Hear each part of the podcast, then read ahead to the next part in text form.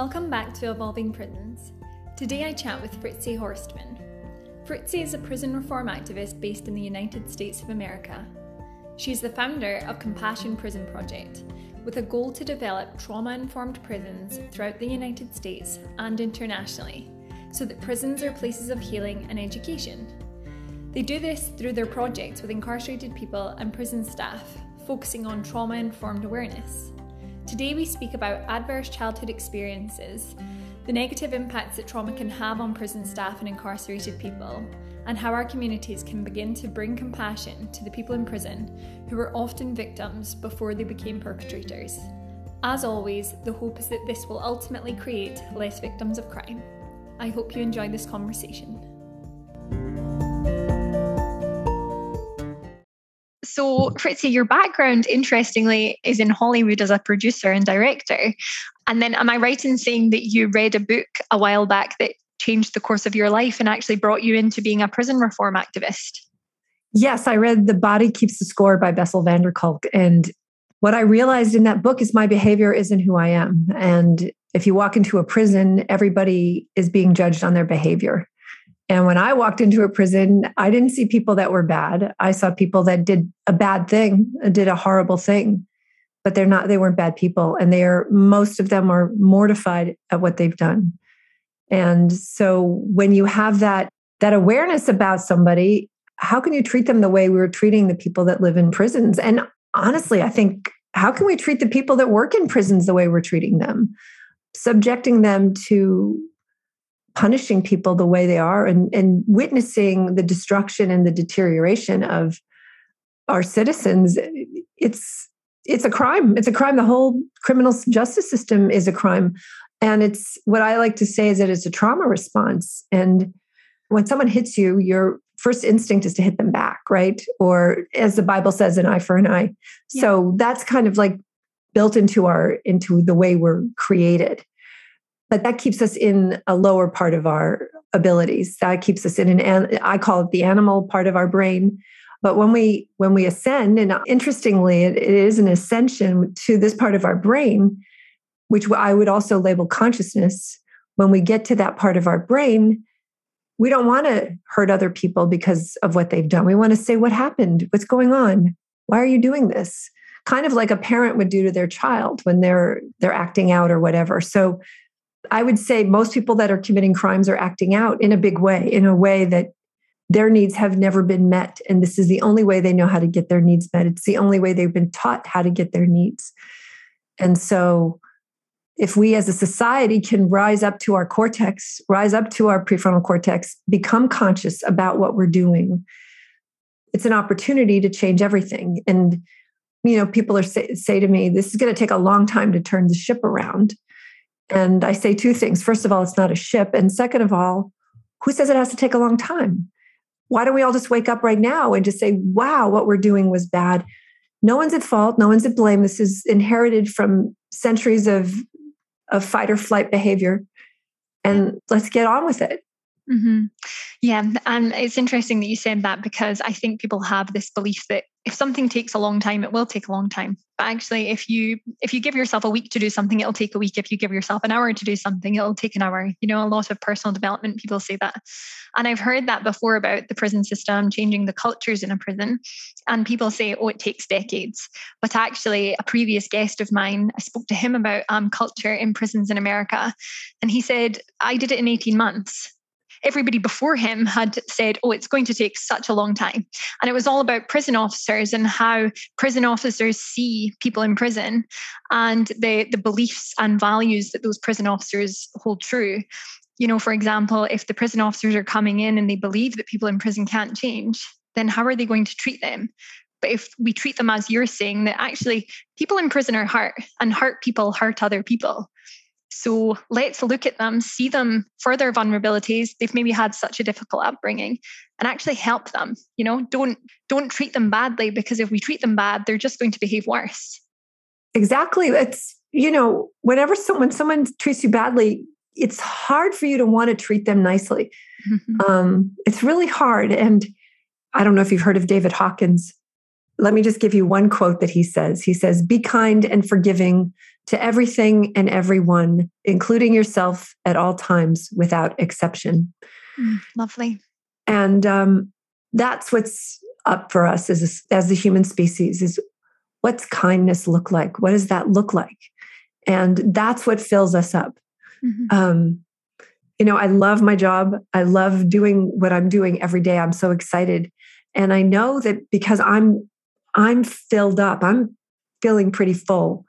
I don't have to take advantage of the world around me. You know, I'm, and I'm starting to question, like, why do I want that thing? Why do I feel like I have to sit and watch Netflix? Why do I want to hide in my room instead of inter- interact with my family? Those are all trauma responses. And so that's the awareness. And that's what's, that's what we all need to start doing as we grow and evolve. And what's being called upon us as a species, I believe, is for us to grow and evolve, because we're not going to survive if we don't. Mm-hmm. And what happens when we grow and evolve is we can start coming together, because the ego, it's really about getting the ego out of the equation.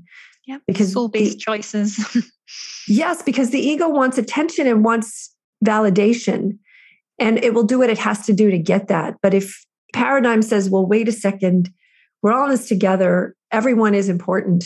So I'm going to see you. I'm going to love you, but we got to stop the shenanigans. Yeah. I mean, and it's not about, um, you know, saying that people in prison, it's not about us saying what they've done is okay. But if we can appreciate, if we can meet them where they're at and appreciate that they've had a lot of trauma, diff- difficult upbringing, then we can almost help be that change for them, rather than trying to always feed the revenge element of us that every human has. I'm not sure about yourself. You probably have been um, asked about this a lot as well, but a lot of people will say to me, what if one of your family members was to be hurt or killed by somebody in prison? Would you want them to be treated well? Of course, the revenge element of us thinks absolutely not. But further, to be less victims of crime and for these people to come out better people than when they went in, I use the word better, but less traumatized, we need to treat them better. Yes. And everyone's first response is vengeance. So that's just a trauma response. And we can acknowledge that, and that's okay. There's a great film called The Prison Within. I just did an interview with the director and two of the participants in the film. And one of the women, her husband was killed by a gang member, and he was an officer. Okay. And she fought for the death penalty. That's what she wanted. And she got the death penalty for this man. When she got home, she got depressed for two or three years and realized that that did not make her whole. That didn't bring her relief. And she has been trying to get this man off death row, first of all, and now she's advocating against the death penalty. And so those responses are survival responses. So, you know, someone hits you, your body feels like it's in danger and it wants to fight back. We get that. And then you look around and you say, well, I'm not in danger anymore. I'm devastated by what happened, but I'm not in danger. You know, I'm now, my body's fully traumatized, but I'm not in danger. So it's about, and I don't want to sound like um, some proselytizing, you know, Christian or Buddhist, but it's about recognizing the God in us. And if you are a God, if you, then you are a God, you are divine, you are, because we are spiritual beings walking in this human body. Yeah. If you are that divine human, what do you want for that person? What do you want for the person who destroyed your life? What do you want? Yeah, and seeing them as their highest self, isn't it? Rather than, as you say, they're they're not what they did. That is their behavior, but see them as what they're capable of. Exactly. There's, um, and I've been quoting this a lot lately, so forgive me. But in The Course of Miracles, I don't know if you've ever heard of that book, but yes, I have. I'm doing a workbook right now, and and they said that God or the universe doesn't need to forgive anyone because everyone is perfect. Everyone has never been not perfect. And it's us as divine humans in this physical form that needs forgiveness to help us get to that point. Forgiveness is the path to remembering our divinity. And so with that in mind, then what are prisons for, right? What are we, what are we doing? The only thing I can then say prisons are for is to help people remind them of who they are and keep them away from society until we know we can trust them. And, you know, that can happen in ten days. That can happen in ten years. whatever the time is. But I think that time should not be life, should not be the death penalty, because we're here to figure it out. We're here. I think we're here to work on ourselves. And I mean, I believe in karma. I mean, I believe in re- reincarnation and karma. So, and I don't want to get esoteric. I'm sorry. no, no, not at all. I, I am very much like you. I, I do believe in karma. I am so passionate about personal growth, mindfulness, all the, all that sort of thing, higher powers. So no, I'm I'm with you on that. And I, I believe the same for prisons. I'm so passionate about them being places of growth for people and realizing who they truly are. It's not about them becoming better people. It's about them shedding all those limiting beliefs that they've been brought up with by their caregivers. Exactly. So, and so you cannot even blame the caregivers. That's the thing. But I think we have to educate the caregivers of, like, by the way, you're divine, you're a perfect human, you got some problems and let's work on them. You know, let's give you, and I don't mean to be glib about that, but you know, that's what I discovered in the past three years is I learned about how amazing I am, how amazing everybody is. And I was always taught that if I say I'm amazing, that means that's going to threaten everybody else. So I'm not allowed to say that. Yes. Well, no, you know, we're all amazing. You know, now who the heck am I to say that? I'm doing amazing things. And so are you. You know, you're doing amazing things. And so are the guys in prison. And so are the women in prison. You know, the assets that we're, we're leaving in prison have the ability to heal their, their communities. If they heal their communities, then we're having people that are not walking around traumatized. You know, you want to give bootstraps, you want to give some bootstraps, bring healed people from prison back into the communities and give them a chance. We'll give, everybody will get their bootstraps. Yeah. And, you know, we're depriving ourselves of that by worrying about, you know, am I too fat? By the way, I've gained ten pounds through COVID. I think the fact that we're we're making our way through COVID is the the one thing to be happy about, isn't it? Whatever way we got through it. But we're criticizing people. We're, you know, we're judging people. And that's because we're criticizing ourselves and judging ourselves. And we stop, stop the noise and really let's tune into what matters. And what matters is connection and and community and love. Yeah. Full stop. Yeah. And humanity. Yeah. Um, so Fritzi, obviously you have your, your business now, Compassion Prison Project. It's based on the adverse childhood experiences. So yes. For people who don't know what ACEs, as they can be called, for people who don't know what they are, do you want to just tell us a little bit about that? Sure. So it's a quiz created by Robert Anda and Vincent Filletti of C D C and the Kaiser Permanente in the late nineties. And what they found is that the more adverse childhood experiences a person have, the more adverse health effects they have later in life. And so here are the top ten adverse childhood experiences. There's physical abuse, emotional abuse, sexual abuse, physical and emotional neglect, parent or caregiver addicted to drugs or alcohol, parent or caregiver mentally ill, suicidal, or depressed, domestic violence, parents divorced or separated, and a family member going to prison. So of those, I have eight of them. Okay. I have eight of those. I was a highly traumatized child, and I've been traumatized basically until I read that book, Body Keeps the Score. And that's when, when the awareness came, and that's when I started learning about what trauma does and what, what I need to do to help heal my trauma. Now, my eight ACEs have nothing to do with the eight ACEs of somebody who's in prison, because I didn't grow up with worrying about if I was safe getting home from school. I didn't grow up not having my mother home, being in foster care, being homeless, being in juvenile justice, having cops assault me, having traumatic brain injury, which, just so you know, March is traumatic brain, uh, brain injury awareness month. And we're doing a full awareness campaign. And so if any of your listeners want our packet, we can send you a P D F. I don't know how to, I don't know how we're doing that, but reach out somehow and we'll send it to you.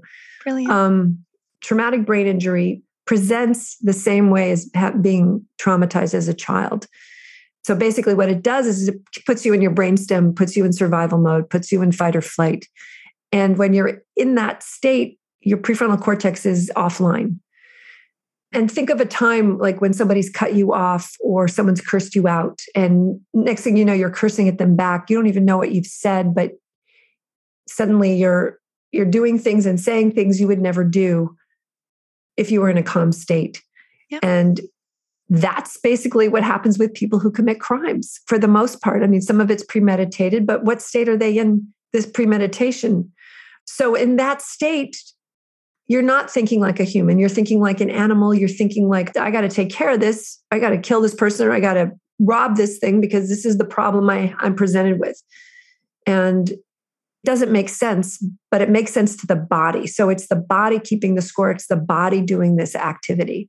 And the body's going to keep you in this state until it feels safe. And so the only way our society can change is if we feel safe.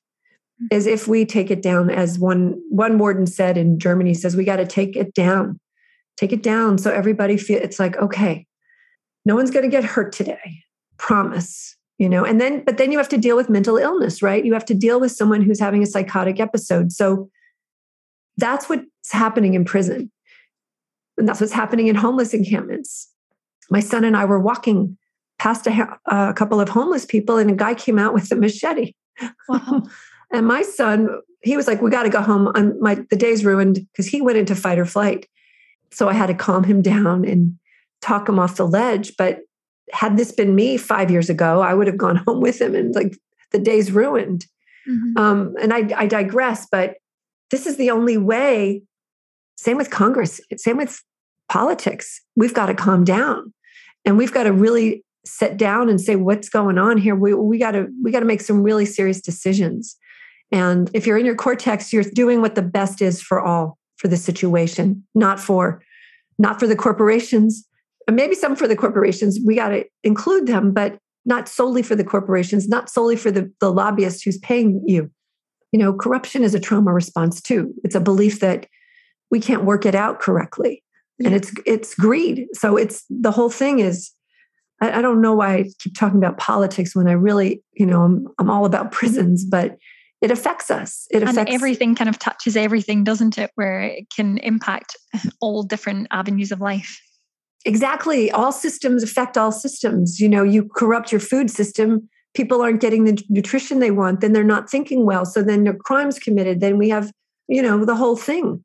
Mm-hmm. It, you know, you can just take one little, one little incident and see how it spirals, and one little thought. So what are your thoughts? How are you contributing to the betterment of the world or the destruction of the world? Everything is important, every single thing, and everything matters. And that's why the people in prison matter. They, they're not in a vacuum. Just because I can't get to them, just because High Desert Prison is nine hours away from me, I'm still going to get there, because they need to know they matter, because that changes them. That changes the prison. That changes their families. That changes those communities. That changes the world. And we don't we don't see that, and we don't see that we have agency in this in this equation, and we all do. Yeah. People can just kind of turn their back because they don't see it. They don't see what happens in prison. They don't see these people. They're kind of locked away, and it's easy to forget. I can't remember who said the quote, but a quote that I really like is, the degree of civilization in a society can be found by walking inside one's prison. And it, that, I, I truly really believe in that. Ah, well, yeah, love that quote. It's it's perfect, and it's so true. Yes, and I think, you know, I, I've talked to a lot of prison administrators, and because I'm working to get our curriculum into the into all these prisons, and I see a genuine desire to make this shift. I just see, you know, the thing is, they have to keep their staff safe. That's the golden rule there. If you if you can keep them safe, we'll try something, but we need to guarantee that they're safe. And so that's my work, is to make sure those men and women living in prison understand they're traumatized, and that this behavior is because they're in fight or flight. And I'm testament. In three years, I am no longer in fight or flight most of the time. My son will do something that used to spiral me out of control, my poor boy, but I'm no longer reacting like that. And so if I can do it, I know that the guys in prison and the women in prison have much more trauma. It might take four years instead of three, but we can get this. We can turn this, not the ship around, but this, this problem around. And I'm not going to say four years. Why would it take four years? It took me three years because I didn't know what I was looking for. I have all the information now, so we can just cut to the chase. We're cutting to the chase here. Yeah. And not that you should not be accountable for what you did, even though you don't sometimes probably don't even remember doing it or why you did it. You got to be accountable because that's how you transform. Yeah. That's the key here. It's like, I did this. Oh my God, I did this. I'm so sorry. That's who I am. And, but that's not who I'm going to be anymore. That's what accountability is. And immediately from the second you are accountable, you go right up to your prefrontal cortex. You're right up there and you get to stay there. And so, you know, the thing about being traumatized is you don't want to get caught and you don't want to be accountable because that means it enforces the shame that you've been living with. So it's courage. It's finding the courage to say, shoot, that's who I am. And, you know, to be able to do that with everyone that you can remember. And when it comes up, do it again, because the garbage falls away and like you're free, you're free. It's really the freedom. And so, you know, what is prison? Prison is the walls that we create that we think are keeping us safe, and they don't. Yeah. So I'd be interested to know, I remember in a talk that you did previously, you'd talked about the percentage of prisoners that actually have A C Es. And I think it was about ninety-eight percent. Is that right?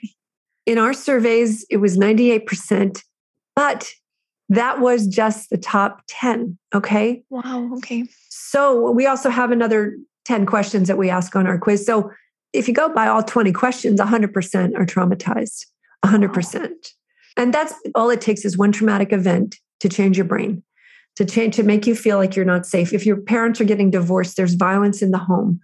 Even though they're not, there's no domestic violence, that tension, that annihilation, that the desire to annihilate the other human being is observed and absorbed by the child.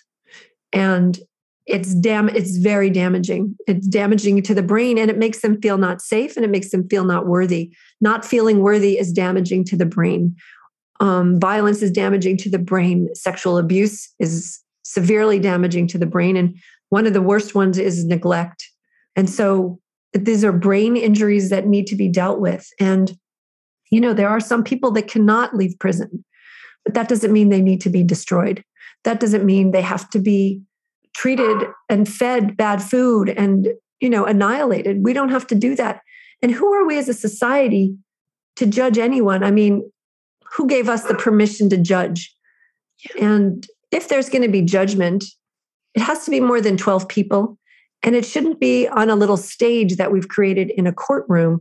And we need everyone to acknowledge that we're all equal in this circle, including the person who committed the crime.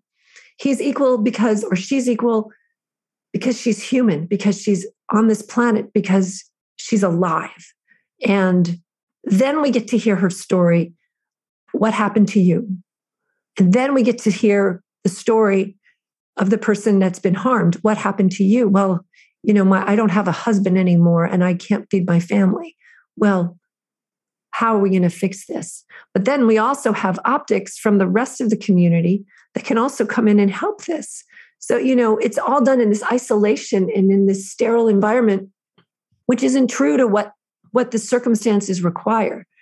And so ninety-eight percent have at least one adverse childhood experience in prison. So we'll just stay with the top ten. seventy to seventy-nine percent have it four or more. And so you're seven times more likely to go to prison if you have four or more. Okay. And then in our survey, sixty-four percent have six or more. And if you have six or more, your life expectancy goes down by twenty years. Wow. And so six or more, that's sixty-four percent. So two thirds of the prison have serious trauma. And, you know, that's what we have to look at as a society. If it's ninety-eight percent, and, and I'm going to say it's not, it's one hundred percent have been victims first, which is what we're dealing with. Victims who've been never taken care of and never been held and never been afforded a chance to heal. What are we doing as a society? You know, where we, where's our accountability? So that's the thing, right? Accountability. If we as a society take accountability, we ascend, mm-hmm. we go into our cortex again also. And that's what's up. That's why the reparations is so important. you know, I can't imagine what people are given, living through after all these crimes are committed. But what I do know is if we continue what we're doing, there's going to be more victims. Yeah. sixty-six percent recidivism from after three years of being in prison. sixty-six, that's two out of three people committing more crimes. And so prison isn't working. It's working for some people, but it's not working for society. It's not working for mothers and fathers who lose their families. So I, you know, I don't want to, I don't want to make lightly of my restorative justice circle idea. And I'm not saying that, but we should give this a try and really see how the victims feel after this circle has been done. Because here's the thing, repair needs to happen. And a repair is not happening with somebody sitting, decaying in a prison cell. That's not how we're, we're making repairs. We're just that institutionalizing person, them. Yes. Yes. And on that topic, I got a letter from a, a guy who was in a level four prison and he went into a level two. So level four is highly restrictive. You know, every move is buttoned down. Level two is basically level one. It's like you can move around freely, go to all the programming you want. Doors are open basically from nine to nine, except for count when you have to be back in your cell. But so he said, I got there and I was like, I thought somebody was going to turn around and say, gotcha. You know, he just didn't believe that he had this kind of freedom. And it was really hard for him for a few weeks, at least. I think he's still probably dealing with it, to deal with the, the freedom. Same with when you put someone in solitary. And right now there's a lot of people on death row in California that, you know, Gavin Newsom, our governor, has said, we're going to spread them out throughout the prison system. Well, what you've done is you're, you've got people who've been isolated for ten, twenty, thirty years. And then you can't just throw someone into a hostile political environment and say, go, you know, you can't do it. You know, they're going to want to stay in their cells and hide. Of course. Their mental health's been impacted, being in solitary for such a long time, putting them out into the the community, if you like, or just into a prison with other people. You're putting people at risk. Exactly. And the stigma of the death penalty, which there has to be a stigma, a, a campaign to say, you know, the death penalty is L W O P. It's the same thing. You can't say someone's condemned and make a different differential. And, and I'm, I'm going to have to figure out a way to make that, that point clear to people, especially if we're going to start integrating people. But it's very disturbing. What, from their perspective, I, you know, one of my pen pals alerted me to this. So that's what's at stake here, is it's keeping everybody whole while they're in prison. That's the thing, or letting them learn how to be whole. I get so upset. I can tell you're so passionate about it from watching videos that you've done and things. And that's what prison reform needs, is, is people who genuinely want to make a difference. So I highly recommend listeners to look at your documentary, Step Inside the Circle, that's on your website.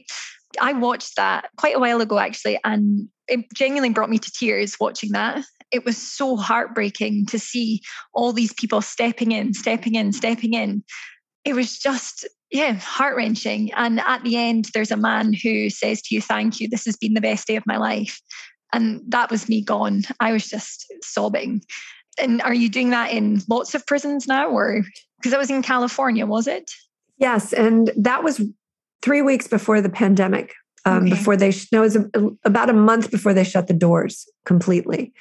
And so we haven't, we've been to one prison since, and then Omicron came. So then now we're back, but now things are starting to open up again. So I'm, I'm hoping to go get going. I want to get going. I'm also going to Scotland. Oh, amazing. To go to four prisons and do four circles in four different prisons. So fantastic. So what's the, so the purpose behind the circle, correct me if I'm wrong, is it's to really bring people in prison together and show them you are not your behavior. You've been traumatized, or is it something else? So the, the circle is based on the adverse childhood experiences quiz. So, you know, if your parents abused you as a child physically, take a step inside the circle. So each participant takes their steps if this is true for them. And so we have the, the twenty questions. And what happens in that circle is everybody looks around and it's like, wait a second, I'm not the only one that's been abused by my mother, that it's been ne- neglected. And, you know, and the guys that are way, way in there and like So even the guys that have two, and sometimes the two are um, divorce and sexual abuse, right? So, or they'll have maybe just one. And then you're like, how, why are they in prison? It's like, because they had one. Up to eighty-seven percent of men in prison have traumatic brain injury. That's game over right there for most, for most people. But so it's that moment when you realize that you're not alone in this, and that this is, we have more in common than we ever thought we did. And whether I'm a Crip or a Blood, I've been beaten by my mother. Whether I'm a Palestinian or a, an Israeli, I'm worried about bombs dropping on my house. So we're all living in a prison, and we all are traumatized. In, you know, and I know some people don't want to even deal with it or even look at it. The first time I took the A C E quiz, I thought I had four. That was denial right there, in honest sense. It's like, you know, and then I started diving in. I'm like, wait, well, one of them is domestic violence, but it's it's actually in in the, as it's written, it's about a woman being abused by a man, when it was my mother abusing my father. So I had to say, no, that's an ace. I'm claiming that as one of my aces, because, you know, anybody who treats anybody badly hurts the brain. And then think of first responders. They're all traumatized. Yeah. From correctional officers to policemen to firemen. They're all, because vicarious trauma, seeing somebody killed or burned or destroyed, tells the body it's not safe. Tells the body it's not safe to be al- alive. That's the first part of the work. This, the next part of the work is to realize how amazing we are. But you got to get over what happened to you as a child. And remember, it's not what's wrong with you, it's what happened to you. And that's the thing, the shame, the shame on top of trauma is what keeps us thinking something's wrong with us. And that's that's not a fact. The fact is, you've been traumatized, there is no shame, and you're perfect. So you've got a lot of projects um, going on, but two that I'm interested in talking to you about most is your trauma talks and also the trauma-informed training for prison officers. Because as as you just said there, people who work in emergency services, they are traumatized. Yes. And we don't speak about it enough. And I don't think the public realise it enough. It's maybe just not something they think about. But you'll know this, correctional officers, um, as they're called in America, their life expectancy is fifty-nine years old. And right. That is so young. And I don't think people know that. And I don't think that they know that they're more likely to kill themselves. They're more likely to, their relationship falls apart. And, you know, they're more likely to have heart attacks and things. And that's terrifying. And I know you'll know a lot more about it than me. So just tell me a little bit about the work that you're doing with prison officers. You can't help the incarcerated without helping the officers, because you have to teach everyone about trauma and what trauma does. That's why it's called trauma-informed. Our mission at C P P is to create trauma-informed prisons and communities. That's, that's what we're doing. And basically spreading awareness about the fact that everyone is traumatized. So I just, I just met a correctional officer that I hope to be working with. And he's in charge of wellness. The reason I reached out to him, because he's aware of the issues that correctional officers are facing. And not only, you know, I'm fifty-nine years old, so I can't imagine having my life over right now. I mean, literally, I feel like I'm just getting started. I feel like the past three years have been the most important three years of my life. And the officer I was talking with, he said, one of the people I was working with, he retired at fifty-five and he died six months later. Wow. And, you know, what a tragedy, what a tragedy, not just for the family, but for the people working with him, for his community. And what great things did he leave on the table that we didn't get to experience from him? And so wellness is urgent, is urgent in all, in the whole entire prison system. One of the things that I've come across in my research about officers is a, there's a thing called moral injury. And the thing about moral injury, if you do things that are against your moral fiber or against your, or you see things that are done and you don't say anything about them, what happens is, if it happens repeatedly, you lose your sense of empathy. And if we're dealing with people with mental health issues in prison and you don't have empathy, it's just a, it's a recipe for disaster. Yeah. And so, you know, when I read that, when I, well, actually I heard that in a podcast, and I was like, oh my God, this is, this has to be brought to light. We have to, because prisons are basically paramilitary installation. So it's us versus them. And my thing is, I don't think there is any them. It's all us. So why are we why are we treating people like they're other? They're not, you know, it's a dehumanizing thing, and it's it's a trauma response. Dehumanization is a trauma response. It's a way to justify treating someone badly. It's a way for to justify committing a crime, to dehumanize the other side. And that's just old style. We're not, we're we're new style now. We got a whole new world we got to build here. And um, the thing is, we could build a paradise here. We could be living in paradise. And yet people are, are afraid, they're afraid to take that step. It's really like taking a step. And instead we're just double downing on the, on the fear. So if we take care of the officers, and I really think that's, it's almost more important in a, in a certain way, but I'm just going to figure out how to do both. Um, Trauma Talks, it's a twelve part video series that we're creating. And it includes interviews from all the top trauma experts that I've done on my podcast, but also Um, materials that we're finding that help illustrate points. You know, you don't want me sitting there talking a talking head the whole time. So we've curated things from the internet and put them into one hour programs. The idea is you watch the program and then you sit in circle for two hours and talk about what you've seen. And it's in that two hours is when the magic happens, because when you're in a group and you're talking about trauma, you're talking about developmental trauma, or you're talking about your symptoms of trauma. What happened? You know, why can't I sleep at night? Why isn't my digestion good? And, um, you know, I see trauma everywhere now, everywhere I go. That's all I do is I see trauma. It's in the grocery store. It's on the street. It's, it's driving. You know, if we want to, if we want to change the world, that's what we, we have to look at, and we have to start addressing. But sitting in groups is probably the most healing thing you can do for your brain, because it's serve and response. It rewires your brain, and it, it because the circle is a circle of equals, it brings value to yourself just by showing up. It allows you to see that you're equal with your fellow humans. So that's that's what we're doing. And then we have the workbook for them to work on later after the after the circle's done. And there's one group at Valley State Prison. I call them my advanced placement group, because they're they've been going through through the workbook page by page for their groups. So they just they'll just pick two pages and talk about that for two hours.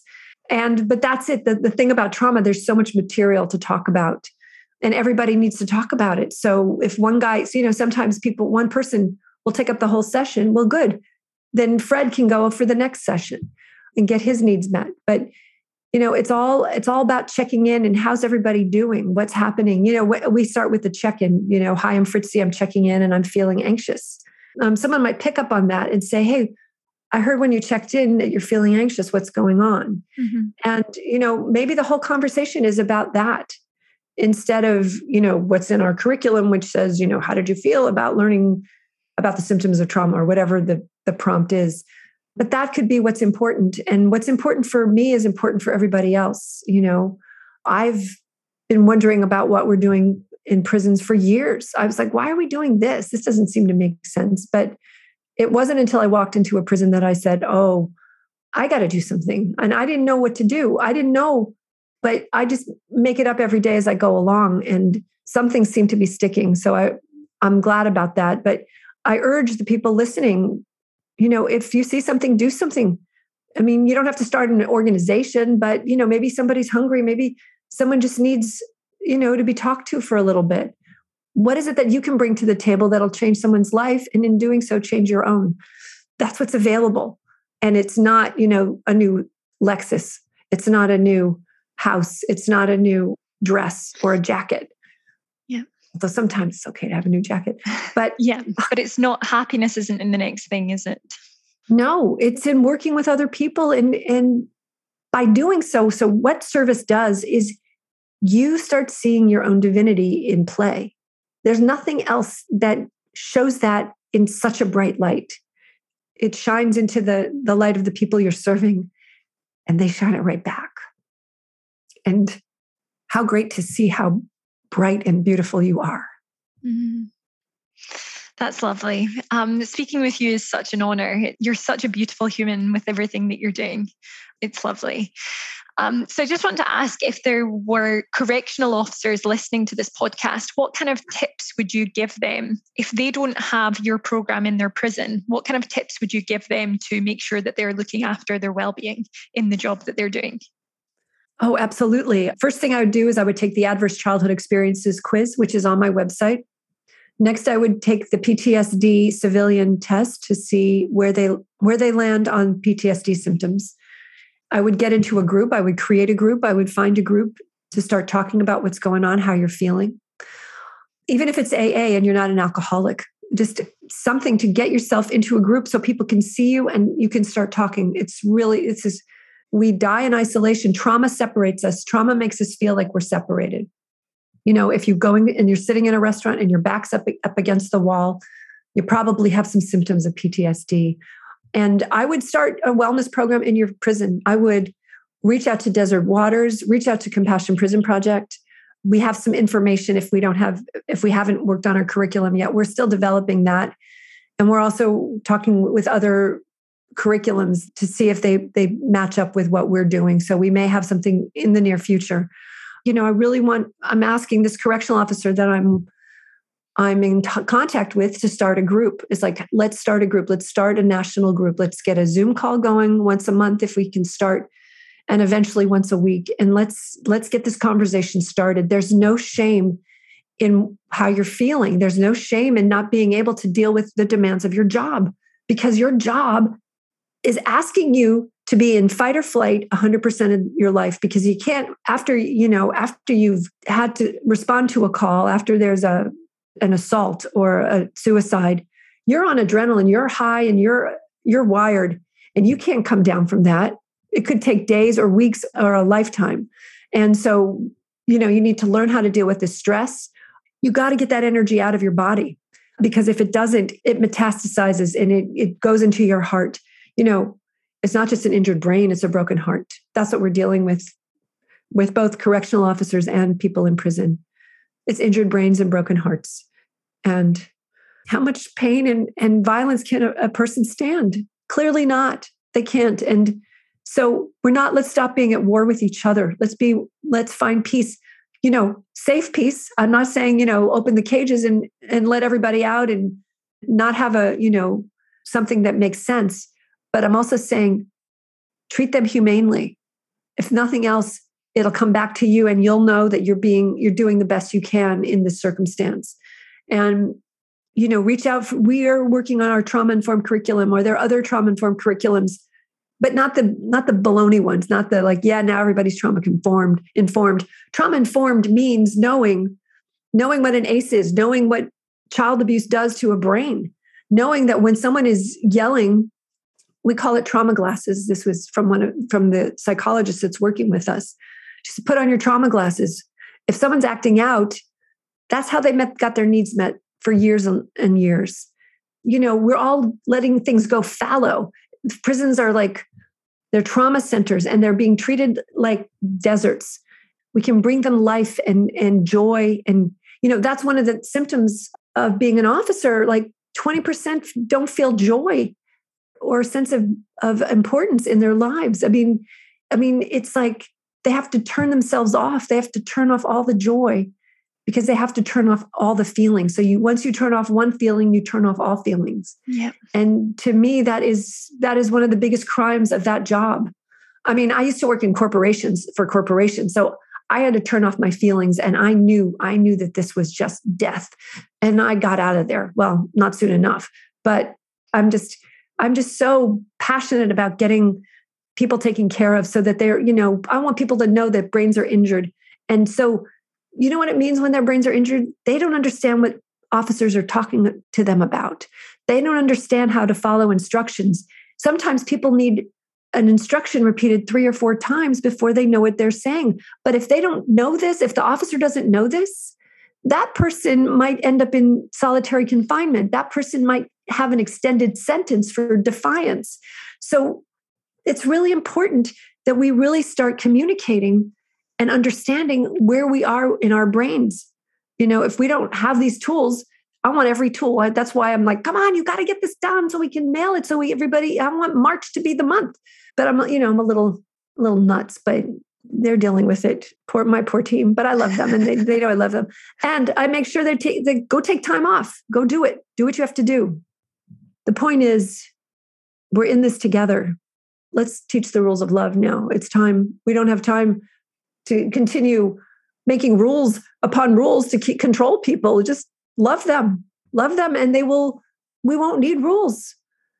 Yeah. So incredible, Fritzi. Um, you're such a, a wonderful person. The work you're doing is incredible. You're such a passionate person, and I have thoroughly enjoyed this conversation. So I will urge listeners to go to Compassion Prison Project, your website, and have a look. You've got so much information on there that people can use to learn more about what you do, more about A C Es, more about trauma. But I just can't thank you enough for speaking with me today, because it's it's been incredible. Thank you so much. And I just wanted to say something to you. You know, if you can see the beauty in another person, that means you can see it in yourself. Like, if you spot it, you've got it, is like what I like to say. So well done on you, that you have such a big heart and such a magnanimous view of the world.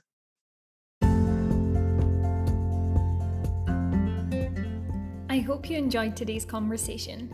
I'd be grateful if you could please rate this podcast in the Spotify or Apple app. If you have experience of working in or living in prisons around the world and would like to be a guest on this podcast, please go to evolving prisons dot com and fill in the contact form to contact me.